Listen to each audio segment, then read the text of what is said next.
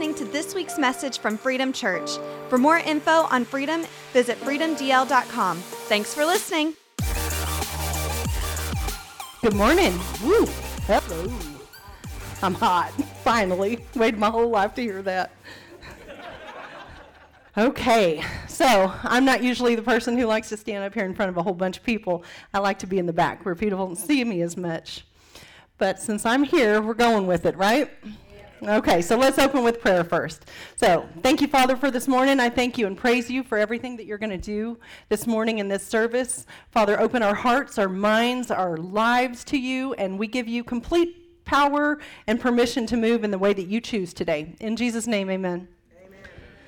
Okay, so I shared this with the women on a Wednesday night a couple of weeks ago, and I have noticed over the years that when God gives you a little vision or something, every now and again it's just for you and you keep that to yourself. But the majority of the time, it is not just for you to keep it to yourself. It's for the people around you as well. So when Pastor Jason asked me to speak, I thought, oh, God, okay, this one's not for me. I am sharing. So here we go. So our family has been through a bit of a rough patch lately, and now that it's hopefully mostly finished, I have been reflecting on the past 3 years and looking at all the things that have happened, and it is now time to write the narrative, which is the broken record that you replay over and over and over and over in your head. And so since I know that I'm going to do that anyway, I'm trying to write something healthy and something that is positive so that when it starts up, I don't go spiraling back down into the darkness that it took Jesus so long to get me out of in the first place, right? Okay. I think most people just use facts when they're writing narratives. When you go through a day, you just file everything. This was positive and this was negative, but facts and feelings are really tricky. I can say the same three words two completely different ways and paint two totally different pictures for you. Right? Here, I'll give you an example. No, you can't. Or no, you can't. Right? Two separate scenarios completely. Sorry for yelling. It takes all the information to make a complete and accurate picture of what is actually happening in your life. And so, it is also your responsibility, right? It is your responsibility to hear everything, not just the voices that are shouting the loudest. Because those are the ones that want to be heard, but they're not always the truth. What exactly is God doing here, right? What is God doing in your life? We know, and hopefully all of us accept, that God has a grand design for each one of our lives. But he gives us a pen too, a big invisible one. We get to narrate the stories and tell the tales of everything that God has done for us in our lives. And it is so important that we do that, because how is the next generation going to know? Where do you find a win? How is the next generation going to know when you blew it, how to not go there? Yeah. Right? Negativity can move in really fast sometimes if you're not paying attention. And if you look closely, it is probably because you haven't been taking care of yourself spiritually. Or the negativity could invade because the problem is just too big. It may not be your fault, but it is your problem. And in that case, it's time to involve some others in your process. Think of it like this. If you broke your arm, you would not hesitate for 1 second to run to the hospital and go get that taken care of. Get help. Get the help you need. Come on. Okay? We hear all the time about self-care, though, all over Facebook. It's all about the getting your toes done, your fingernails did, get the hair did, right? The baths with all the scented goodies, good food with friends, self-care. It's so important. But how many of us are actually taking care of ourselves spiritually? Yeah. Right. Where's the self-care there, and what does that look like anyway? Are you reading your word? I know somebody says it from this place right here every single week, right? Somebody says, are you reading your word? But are you reading your word? We live in a world of Bible snippets and half-truths. Like, God so loved the world that he gave his only son. And they completely leave out the whosoever believes in him will not perish, but have everlasting life. The powerful part. You think that's an accident? I don't think so. I don't think so. And when we get into trouble with these half-truths and Bible snippets as our armor, folks, you can believe we are about to be very disappointed. Thinking God didn't do what he said he would, because that's what happens, right? Lots and lots of people over the years have walked away from God because they thought he broke his word to them. That's right. Come on. And what happened was they didn't read it. Another tool is worshiping, moving right along. Turn on the music that you love. But if you want a more impactful experience with God, choose worship music that speaks to the character and nature of God. You already know how you feel. You don't need all that, right?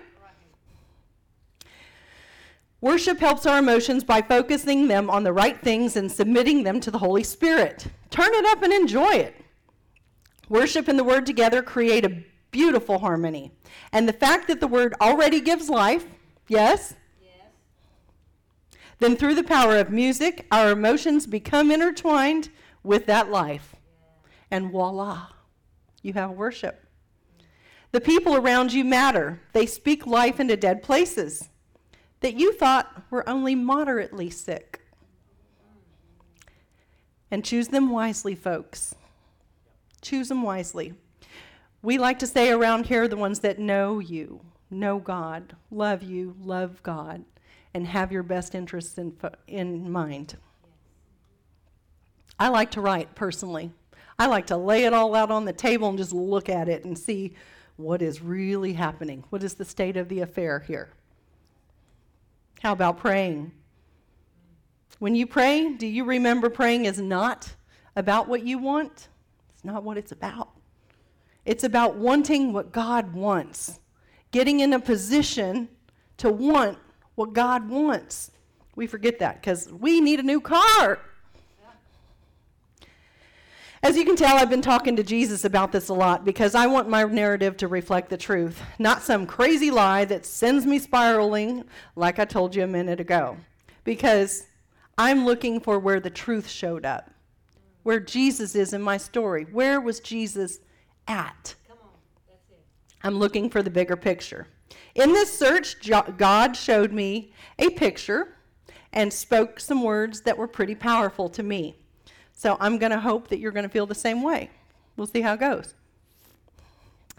So I was watching the fireworks. I was sitting at the tailgate at a park with my grandkids and my husband and a daughter. We're just sitting there enjoying the fireworks, playing the music.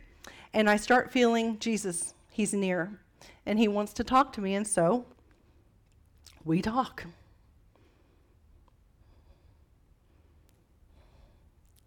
I started hearing the song very quietly in my mind.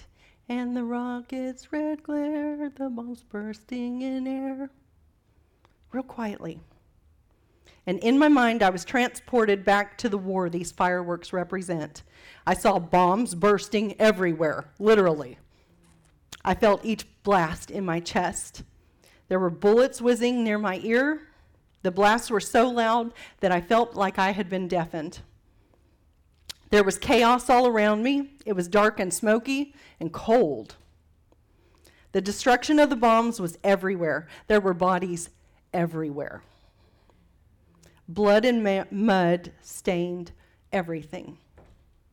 I felt the worry of all the mothers and sisters and daughters waiting to hear if their husband or son or father was okay.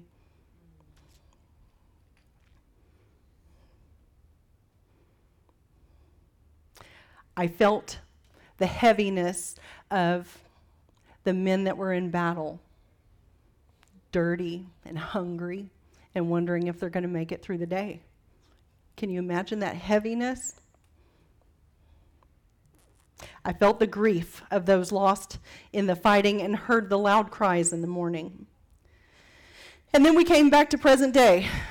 I looked around me and I saw music and cooking, laughing, all the oohs and ahs of the 4th of July.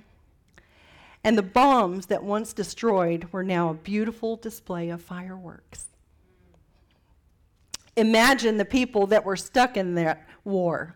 I imagine that they would not think, someday this is going to be a fabulous memory. I can't wait to remember this. Right? They probably thought it was so terrible that nothing good could ever come from it. Life for them was changed forever, and nothing would ever be right again. Have you ever felt that way? Maybe it wasn't for them.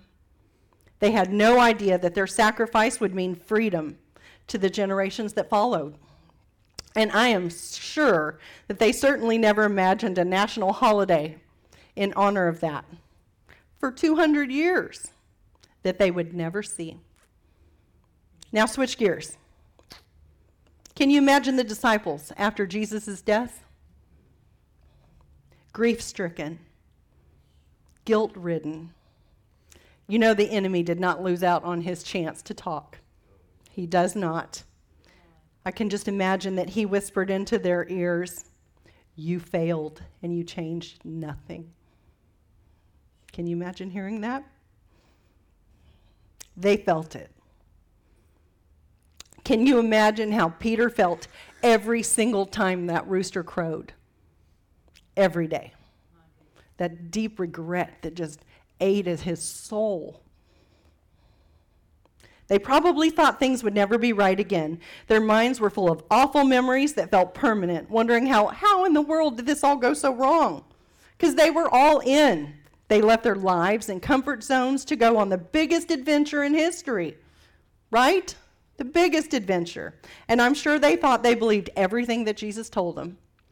I'm sure they felt that way. They walked with him daily for 3 years, every day, learning, growing, moving, except that he had told them many times of his impending death. They just did not understand what he meant. They didn't understand what his true focus was, because we filter everything through our own personal experiences, not what actually is happening in front of our eyes. Jesus was, and he still is, playing a long game. He is not just taking care of this one generation in time that he's dealing with. We get so consumed with what we see and what we want that our focus lands on unimportant things. 3 days later, they got to see just a sparkle of the glory that Jesus had in store. He revealed, and maybe they finally understood, that his focus was not on the politics of the day, not on making everybody's day-to-day life a little easier. It wasn't even on healing everyone. It was on all of humanity, from beginning to end, and not just the few little chosen. Come on. Right? This is a special moment in history. This is when we all get introduced to the bigger picture, something that we still, even now, can only see in part, the bigger picture. Once upon a time, I thought planning for my kids' college was forward thinking. I hadn't even thought about retirement yet. So I want to show you try that one more time. I'm going to show you 4 areas that you might want to tweak just a little in your life if you would like to see the bigger picture in your life. So number 1 is focus. Our focus is incredibly important. It can work like a magnifying glass. What filter are you looking through when you look at your life? How about bad experiences? And your pain filter.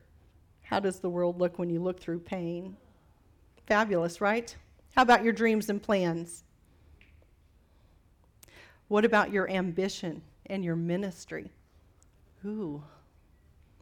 All these filters cloud the picture God has painted for us because they show skewed images. We have to look through the Word of God because it tells you the focus of the Creator. What are His plans? What did he spend all of his time creating you for? Have you asked him? There's a spiritual aspect and consequence to every natural thing. Where your eyes look is what your heart is going to record for later. Are you recording facts for later? Feelings, maybe? Or are you looking at the nudging of the Father for a greater purpose? Deuteronomy 7, 9 says, "Know therefore that the Lord thy God, he is God, yes, the faithful God, which keepeth covenant and mercy with them that love him and keep his commandments to 1,000 generations." Yes, Lord. All through Scripture, God whispers about his desire for humanity. He lays out a path to keep us safe and on track for his purpose. His purpose. In this time. And his promises are for 1,000 generations. Have you prayed blessing on your family and friends? Yeah. How about your children and grandchildren? Of course. Have you prayed that your victories and suffering bless those that come after you in any way for 1,000 generations? Can you imagine your worst day blessing someone? Or redirecting their path, or changing their eternity? You have to remember that our focus directs our feet, and our feet have little feet that follow. So good. Right? So good. Proverbs 16:3 says, "Commit thy works unto the Lord, and thy thoughts shall be established." Sometimes when things get crazy in life, you just have to get up. You need to find someone else in need and take the focus off of your problems and become the solution to someone else's. It will give you some room in your head, yeah, right? We need that sometimes. It might allow God to establish a new filter so that you can see things a little plainer. Where's your focus? Can you imagine the disciples when they all heard that Jesus was alive again? It was a bunch of men, so I'm going to go with logic was their first thing. Sorry. It is what it is. Logic says that he can't be alive. They watched him die. Right? Logic tells the man that you're talking about my friend and spreading rumors, and that hurts my heart. Right? Then a little glimmer of hope, maybe, hopefully, started to brew in their heart. Like, what if he is alive? Right? Momentum takes hold, and they have to run. They have to know and find out. So they are running to find their friend. They saw many miracles, saw him raise people from the dead, but he was gone now, right? But what if logic is wrong?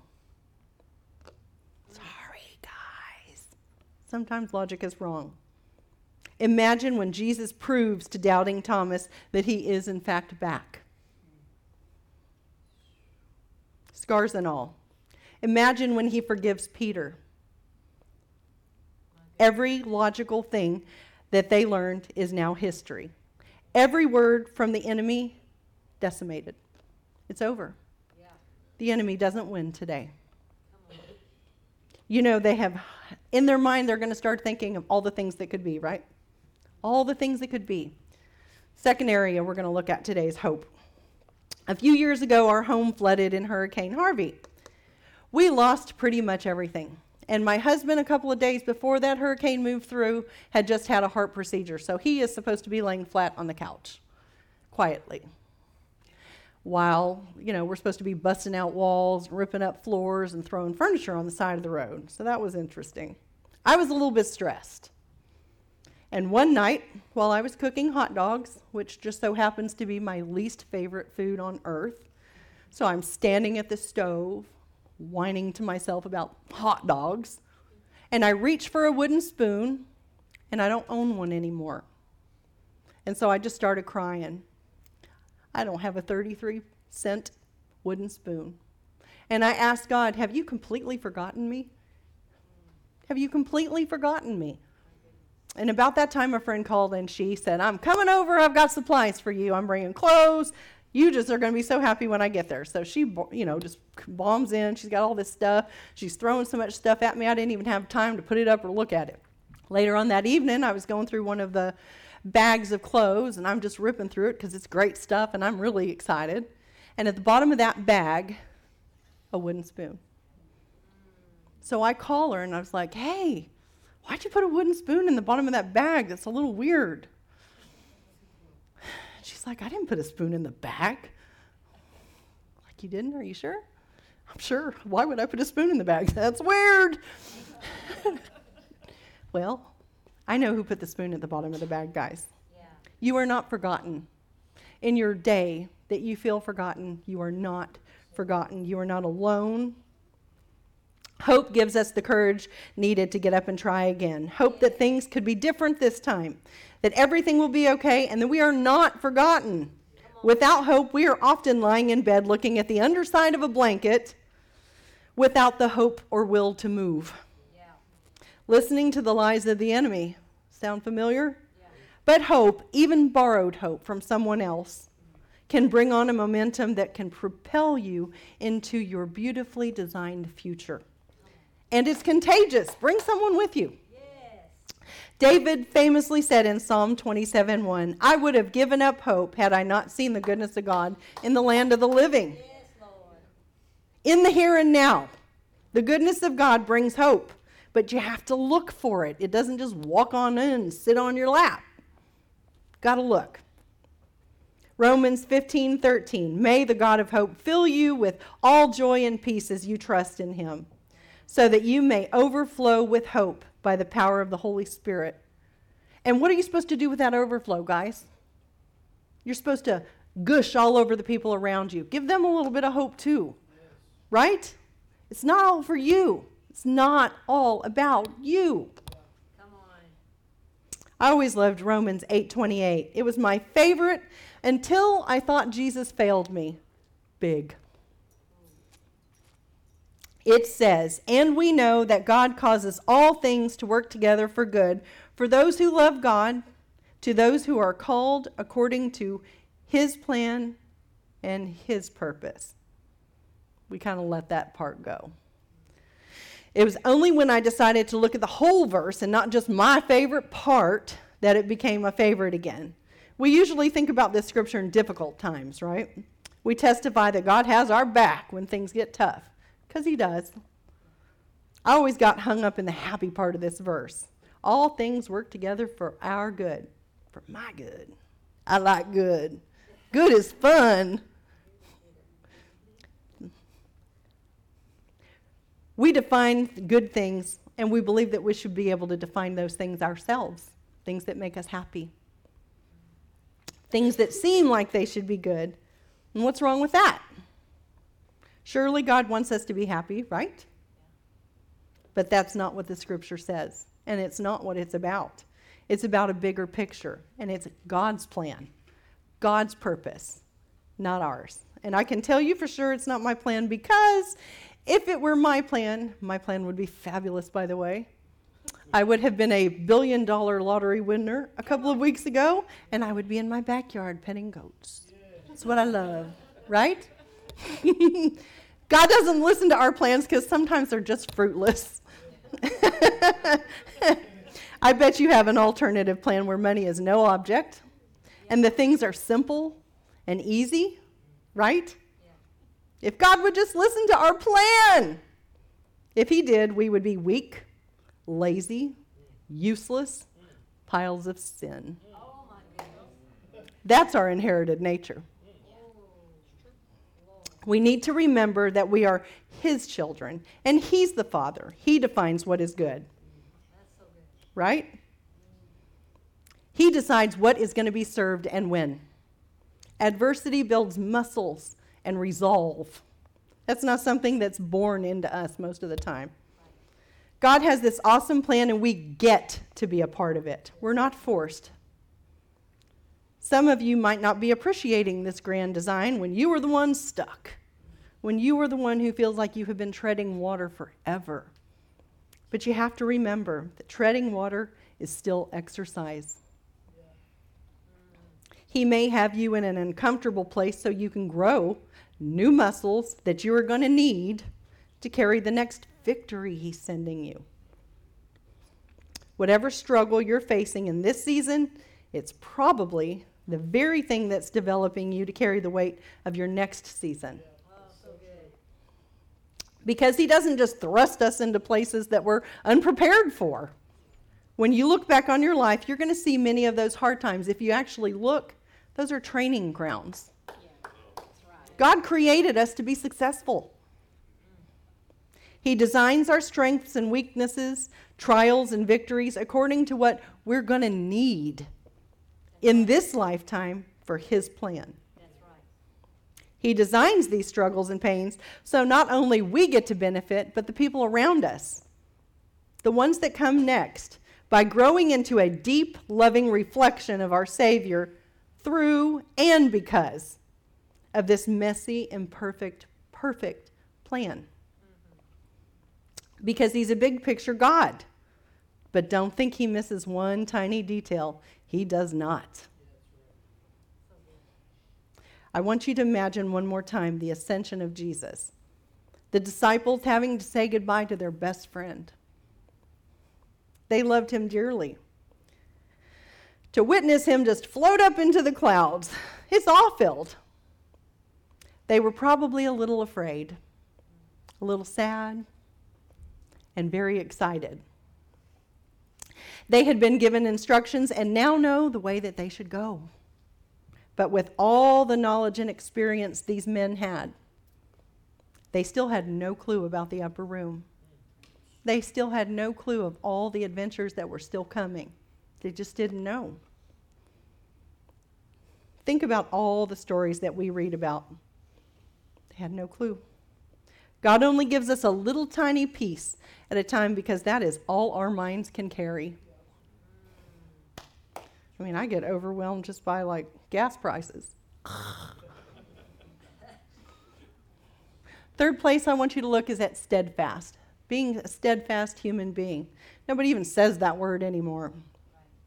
You are going to have a day where you want to throw in the towel. You just are. We all do.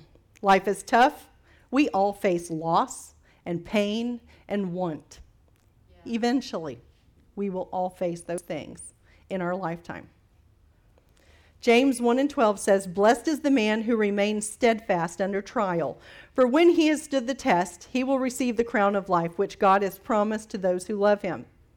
The trial is life, guys, not a singular event in your life. Your entire life. God moves in the ordinary, mundane, terrifying, painful, anxious, and exciting places. Yeah. While you're doing dishes, there's an exciting place. Mowing the grass, yelling at your kids. You yell at your kids. Yeah. In the ordinary, you can allow God's love to reign and move. And people notice that. It changes them. They notice how you handle a struggle. That can change them too. Yeah. It preaches more sometimes than your words ever will. Right. Isaiah 50 and 7 says, "For the Lord God will help me. Therefore shall I not be confounded. Therefore I have set my face like flint, and I know that I shall not be ashamed." In some of the situations that we face in life, we are going to need clarity from the Lord to move. And sometimes we just have to stand and wait on him and set our face like flint, like a stone, until the purpose is revealed. To stand in the resolve that God is with you and you are going to be okay. Come what may. R.U. Darby tried his luck drilling gold during the California gold rush with his uncle, who owned a license to mine on a small gold deposit. R.U. Darby was from Maryland. He and his uncle headed out to Colorado to drill for gold and strike it rich. After numerous attempts to tap into the vein of gold, they had no luck. They grew discouraged and decided to quit. They gave up, sold all of their equipment to a junk man. Well, this junk man was a little smarter than he looked. He hired an engineer and they discovered that the vein of gold that Darby had been searching for was 3 feet away from where he stopped drilling. 3 feet. How many times have you quit right before you hit your breakthrough? Come on. Yeah. Most people give up way too easily. Yeah. Steadfastness, if that's even a word, leads to success. Yeah. At the end of my vision, Jesus told me he would take my worst day and turn it into something extravagant and beautiful, like the fireworks, for all to see. And then he told me, don't lose the context in the glory. Don't lose the blessing of a hard season. All the lessons, when you see all the beauty that they become. Context is a noun, just in case you didn't know. The definition is the circumstance that forms the setting of an event, statement, or idea, and in terms of which it can be fully understood and assessed. So to make that a little simpler for you, the circumstances that set the stage for your understanding to be complete. That's context. Context clarifies a plan, makes you run and throw yourself at the foot of the cross, no matter who's watching, because it leaves you with a full understanding of what's actually valuable to you. It takes your focus, hope, and steadfastness to run with truth. And I will tell you the context of my right now. I'm writing in my head about the murder of our youngest daughter. She was killed almost 3 years ago, and the trial for the man who killed her was last month. It has been a process. I have been asking God, show me the bigger picture. Show me what I don't see, and where are you in this? Because I want to see him in all those places, and he has been showing me. Did you know after the death of a child, a marriage is 8 times more likely to fail than the average already failure rate? How about 83% of parents become clinically depressed? 67% of parents are hospitalized for mental illness. Addiction rates increase. And the book that I was reading told me the second year is worse than the first. And after the trial, you're going to crater. That's not my story. Come on. Amen. Come on. Yes, we were devastated. But because Jesus was with us, because he held us together. Yes. Come on. He sent provision when I saw no way. He loved us through tears and rage. And y'all, I was mad. I look kind of tame now, but I was mad. And he still never left me, not one day. Yeah. He sent me baby goats to hug because he knew that my mommy arms were empty and I needed something. He knows every single detail. The situation that broke you, that left you feeling like you couldn't go on, don't lose the context. And Jesus did that for you. Yes. You may have to dig deep sometimes, but he will show you. Don't forget, it's important, when you are looking at all the good things, that they are a part of a design that was meant for more than just you. That all the suffering and overcoming puts us in places that we would never willingly go, to take care of people that we would have never met otherwise. Yeah. The moments that you have hated every minute of, the times you felt so alone you just wanted to die, the highest pinnacles of success, and the joys that are so overwhelming that you feel like bursting. When Jesus showed up, don't lose that. It's valuable. Yeah. And I know that your pain is real. I know that your pain is real. And I know that your fear feels real too. But I also know a real God. I know the God that can take a problem, a broken person who just really wanted to die, and bind those wounds, lovingly whisper into my ear, get up.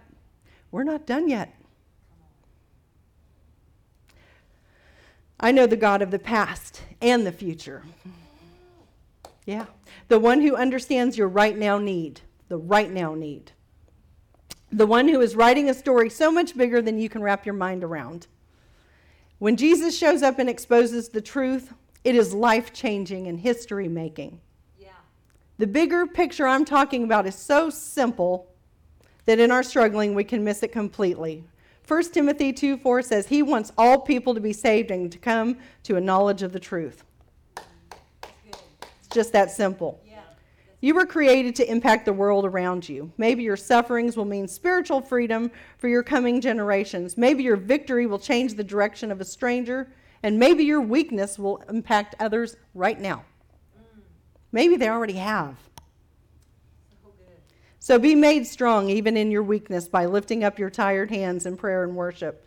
And strengthen your weak knees, for as you keep walking forward on God's paths, all your stumbling ways will be divinely healed. That's in Hebrews. I pray divine healing for each one of you, that you find a renewed strength in Jesus to correct that inner narrative, to remind yourself of the truth instead of the many lies the enemy would like to keep us all captive to.